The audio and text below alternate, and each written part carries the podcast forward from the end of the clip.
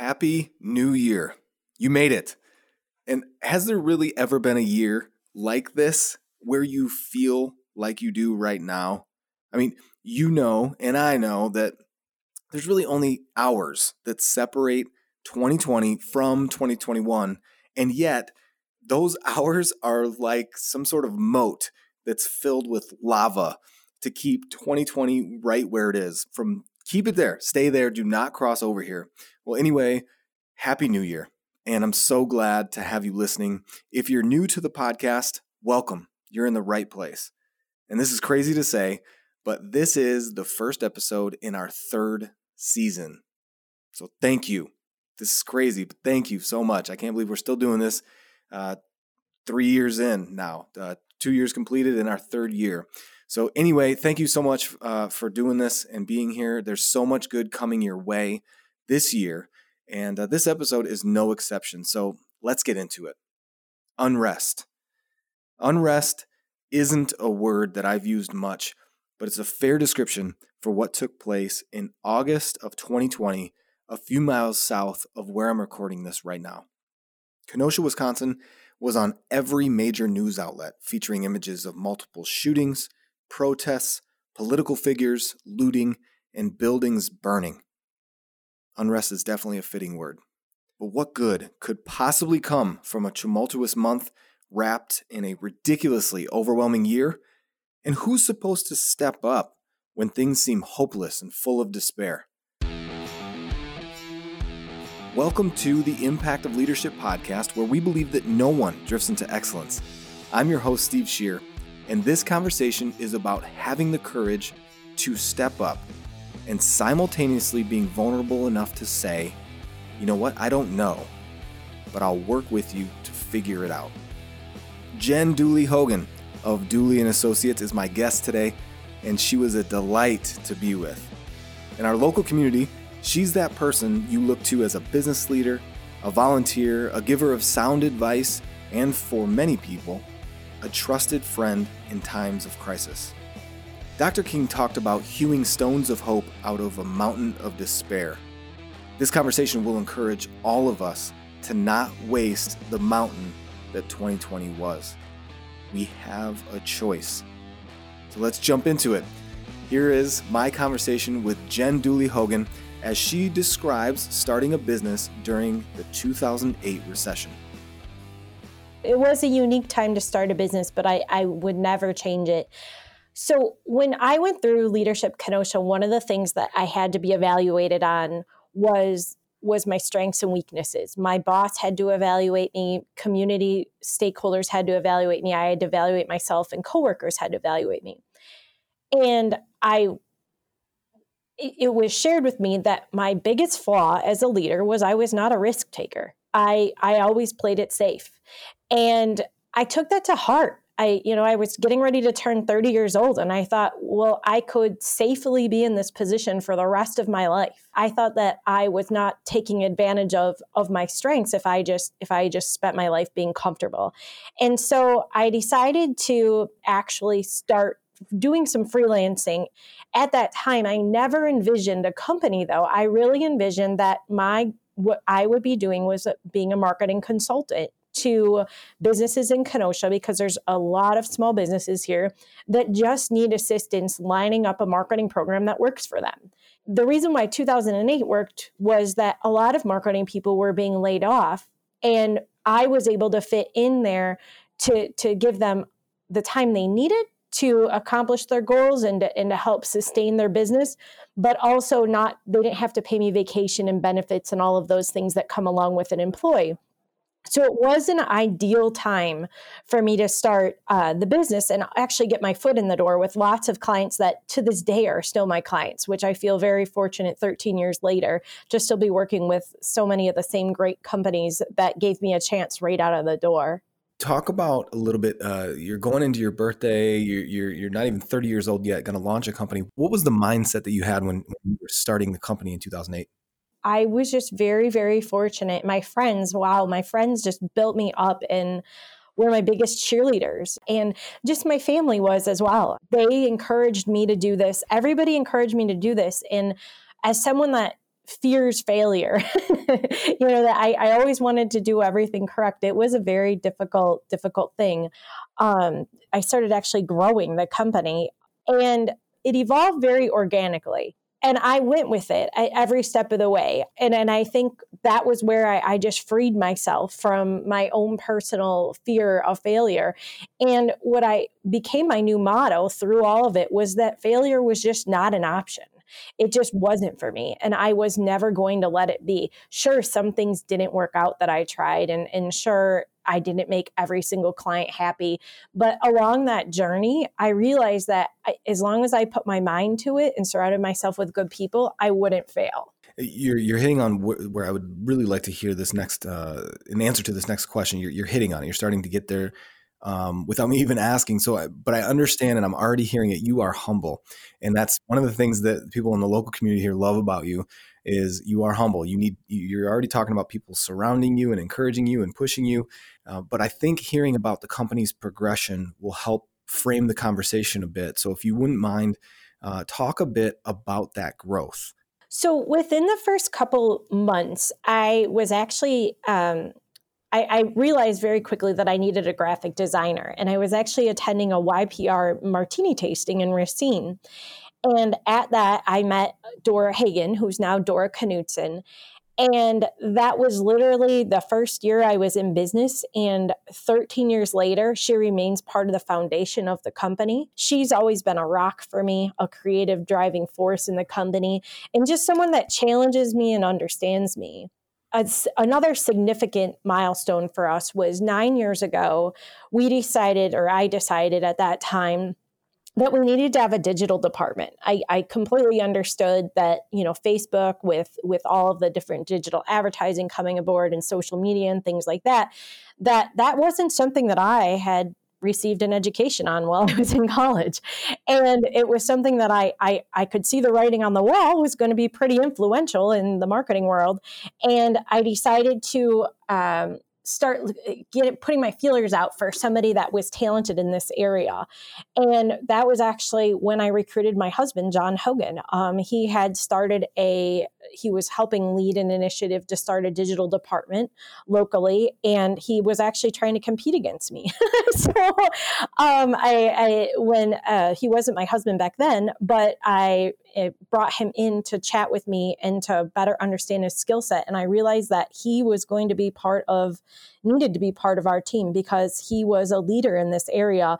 And and I, I knew I needed him. Over the past, uh, since 2008, we have expanded our office five or six times. We started in a very tiny office in Twin Lakes, Wisconsin. Um, I, my dad was fortunate enough to give us uh, low rent, an opportunity to move in there. And quickly, we needed an office in Kenosha as well. We're now located in the Harbor V building downtown, where three years ago, we built out a custom suite that I never ever want to move out of. Um, we now have our own studio for doing video as well as photography, as well as just a beautiful space for our team to spread out. Um, we continue to reflect. I would say that's just where why we continue to grow and, and what continues to drive us is we continue to reflect on what makes us successful and which clients that we fit best with. We definitely a few years ago decided that we were only going to take on new clients that whose values align with us. And that that's been a key to our success and in the team's overall happiness and improving that. And and since we made that decision we've definitely Im- improved our overall morale as an entire company. You're hitting on several things here but one of the things that that i find really intriguing about you is how involved you are in the local community. You've already dropped several names in several places um, and people along the way that that have uh, that have helped. Um, but uh, you know, according to LinkedIn, you've been president of Rotary locally for for about nine years or more, um, as well as a member of like four or five or six other organizations in varying capacities, which you seem to be everywhere. Why do you volunteer so much so much of your time in the community while running a business? Because you could, you know, you could easily leave it to someone else with a less busy schedule. Yeah. So, well, just just to correct that, I, I haven't been president of Rotary for nine years. I've been in in the club. I did serve as president though, so so I don't want all those other eight presidents to be mad at me, thinking I'm taking credit for um, but yeah, so you know, my favorite quote is to be the change you wish to see in the world, and that that to me means that you show up for what you believe in and what you stand behind. And I'm beyond blessed to be surrounded by a team that that cares just as much about the community as I do. And I I just feel so grateful to be in a position where where we can help. Like we have a skill set that can make a huge difference in so many ways in our community from helping helping our nonprofits with messaging and strategies and graphics and things to get attention to help them draw in more donors or draw in more volunteers. We have the skill set at our fingertips that makes a difference, like a real difference. And it's not just always monetary difference that we're making. And so it's hard for me to say no because I I really truly know that that we can change the world and that we do change our community and we are impacting our community through the work that we do at and Associates.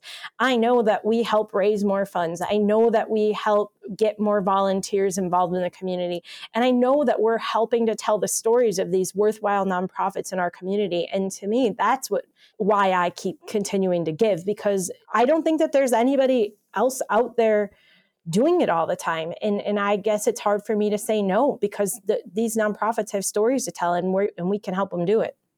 So that leads right into my next question. Uh, so how do you say no?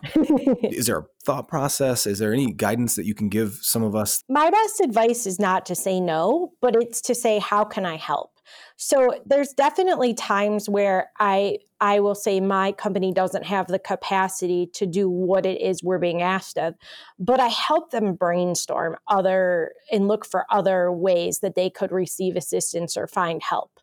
And what I have found is that when we when we are open to listening and connecting others inside the community we we can say no, but we can still help help others drive forward and push forward in, in what it is that they're working on. And so I have a lot of really honest conversations when it when people are making asks of me of of just what our workload may look like at the time that they're asking it. But I also just try and make sure that I'm not just saying no, but I'm saying here's where you can get additional help.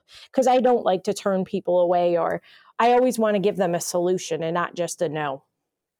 So you are um, very, it's very apparent, not just to me, but to people that are listening in, that, you have a heart for helping, for overcoming obstacles, but doing it in a way that leaves people in a good spot, even if you're not the person showing up, but you're willing to help get somebody else in there. So, so Jennifer, the next question is is putting some of that belief that you have in community to the test. And, and what I mean is, uh, recently in Kenosha, um, Kenosha was literally on fire after the shooting of Jacob Blake. And, uh, you know, even though I live just north of you all in Racine, still southeastern Wisconsin, but it's it's different when you live there. So I'd, I'd be interested to hear your perspective. Um, and could you describe to those of us who don't live there, what was it like amid the chaos? And and since then, how have you and others responded uh, to the, that incident? What's very difficult in cities in like Racine and Kenosha is that we don't have a media presence. We're we're fortunate now that there's Facebook Live, and we're fortunate that we were able to watch what was going on in our community on social media. But the media couldn't keep up with what was have, happening here. And so that was really scary in and of itself because we were all tuning in to social media to understand what was happening blocks from our home, blocks from our business. And the very first night of the riots, um, I was watching the Facebook Live, and my mother in law lives just blocks from where the destruction was happening and we saw we saw at the courthouse the garbage trucks being set on fire. And so i sent my husband to go get my mother-in-law out of bed and bring her to our home um, so she wasn't alone there.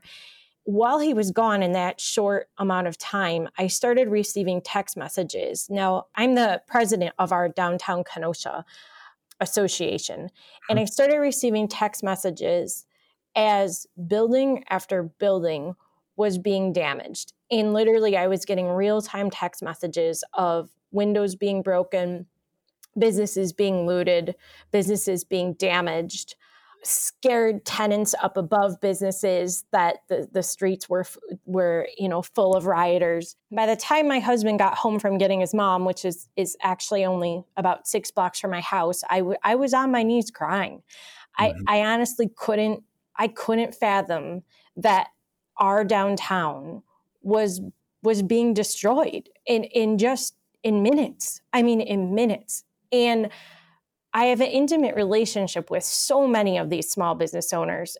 I mean, these are my friends. These are the people, you know, that I go and get coffee from every morning. These are the people that I I celebrate my birthday with. These are the people, these are my friends. They're like my extended family.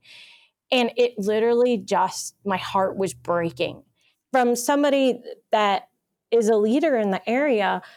I, I just didn't know how to help. It was it was one of the scariest things I've ever felt. And at the same time, our executive director of Downtown Kenosha Inc. was messaging me, and she was a light. She was such a light through all of this because she told me, Jen, in the morning, we're we're gonna have to we're gonna have to assemble volunteers and we're gonna have to clean up what's going on and we're gonna have to get boards and we're gonna have to. And she was telling me exactly what hap- needed to happen next. And I, I mean, I felt like as a leader, I was failing because I was I was the one sitting there crying, and she was the one telling me what what we were to do next. And by morning, 6 a.m. in the morning, I mean, we had a curfew of 7 a.m. from the city, but I, I rode my bike down, um, even though I wasn't supposed to, uh, to, to assess the damage and look at what was going on. And there were already so many volunteers with that had brought brooms and had brought garbage bags and had brought water and we're already on the streets cleaning up and it was it was amazing to see that that that this community was showing up for us instantaneously as well my director said just knowing that dooley associates is capable of, of setting up technology and, and gofundme's and stuff she came to me and said I need you to start a GoFundMe right now for these businesses, like right now.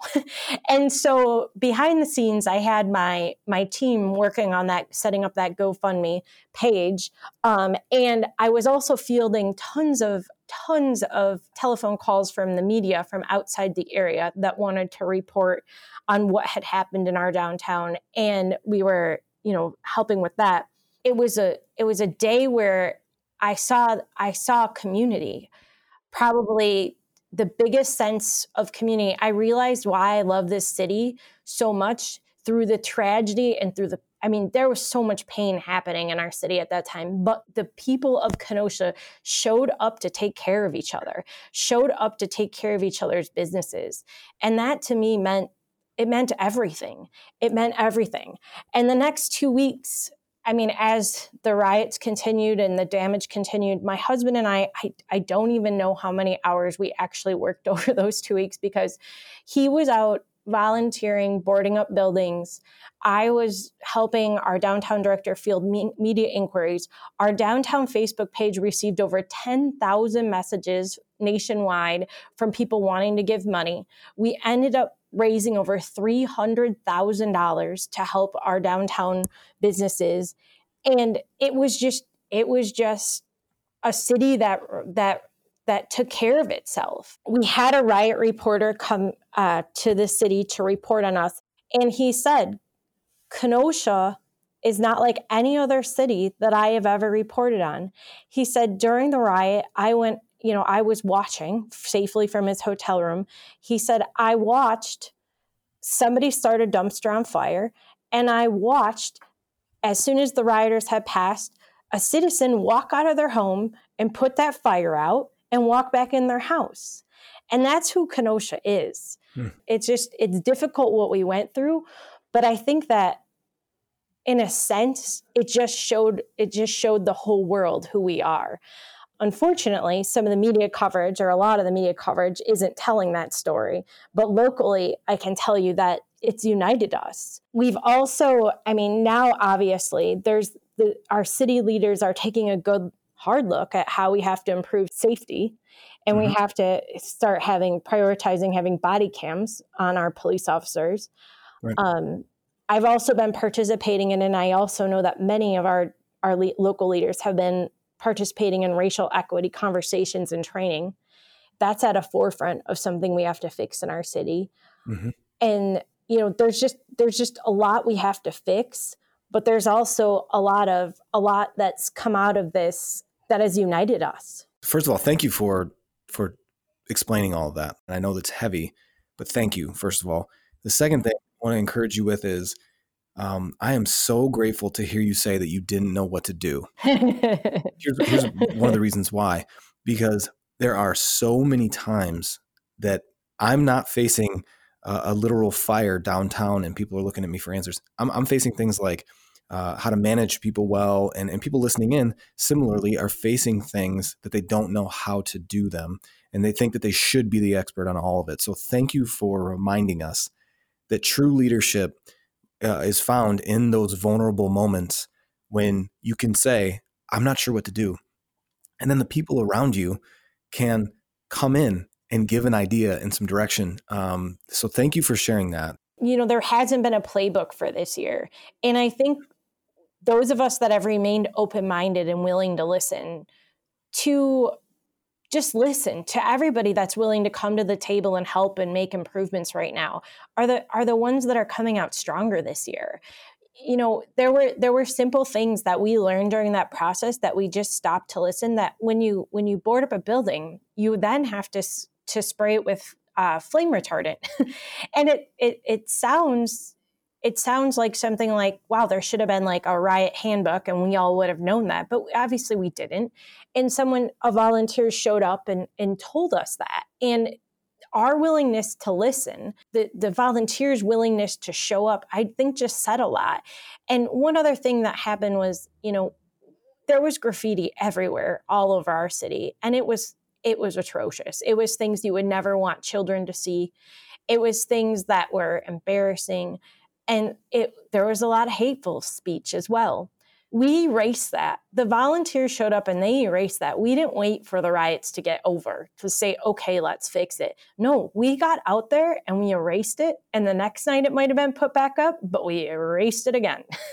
and I think that just says so much about how, when we are in these situations, we can stand up for ourselves. We don't have to just run away we we can stand up for ourselves as cities and as communities when we're when we're fought, when we're being um, targeted, and and show that we're not going to stand for it. So much good there. I hope everybody that's listening in is uh, is feeling that because uh, I think it's coming across loud and clear that out of the rubble there is hope.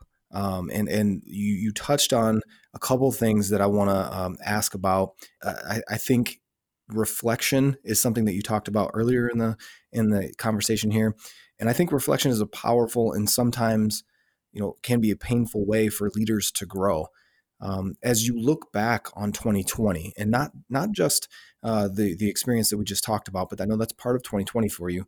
As you look back on 2020, what are some of the biggest leadership lessons that you've learned? What's most important for me is that we don't forget the perspective that 2020 gave us all. Mm-hmm. I think as a country, we realized we weren't prepared in many ways that we should have been. As individuals, I think we reevaluated our personal and business priorities. I, I know that I did.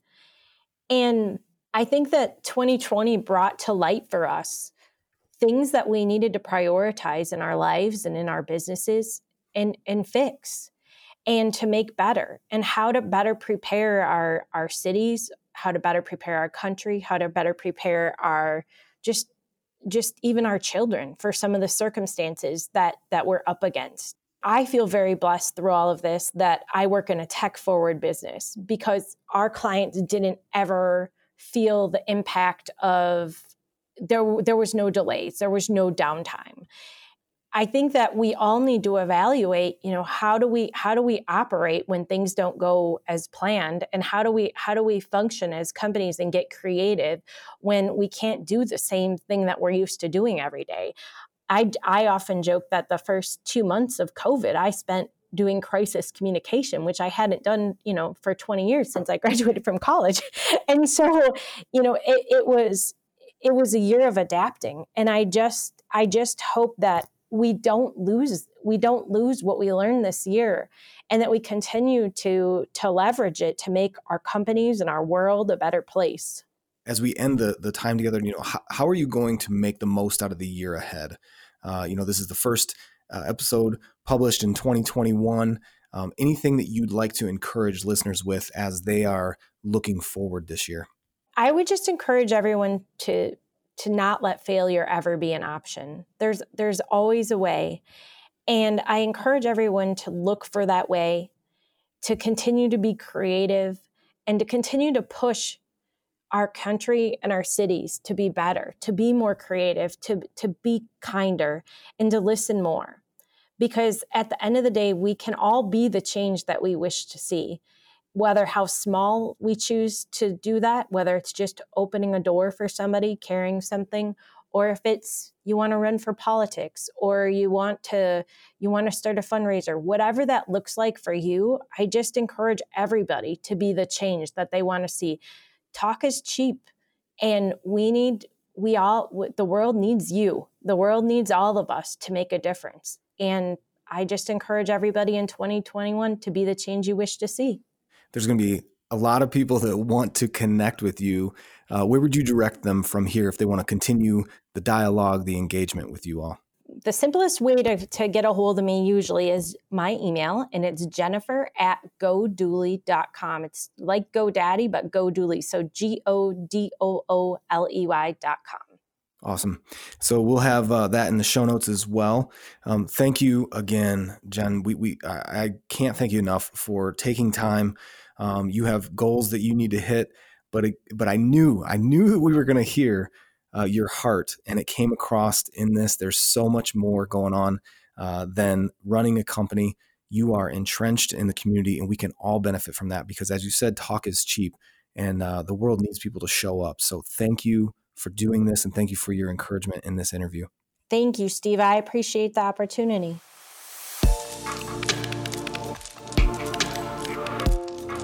Okay, so takeaway and action item. Takeaways. Number one, moments of vulnerability are moments to lead. Number two, face your shortcomings. There's a good chance that it will benefit everyone around you. Number three, this is probably my favorite talk is cheap. Do something about it. So that leads to the action items. Number one, do you step up to actually be the change, as Jen talked about? Or are you letting someone else do it? If you're not stepping up, now's the time. Number two, look for hope and be hope for others. We all need it. Now, to get more content, you can go to ccbtechnology.com slash podcast. You'll have access to dozens of other conversations similar to the one you just listened to but the point of each of these interviews is to aid in your growth as a leader, regardless of your title. And if you're listening on your phone, here's what I would ask you to do just scroll down a little bit in, in the uh, podcast episode that you're in. Scroll down, you'll see a couple things. Now, you see those stars? Click five stars and share this episode with a friend. It helps us big time. We appreciate it. And if you're really feeling up to it, you could write a review also. Once again, Happy New Year. Thank you for being on the journey with us, and from all of us here at CCB Technology, thanks for listening.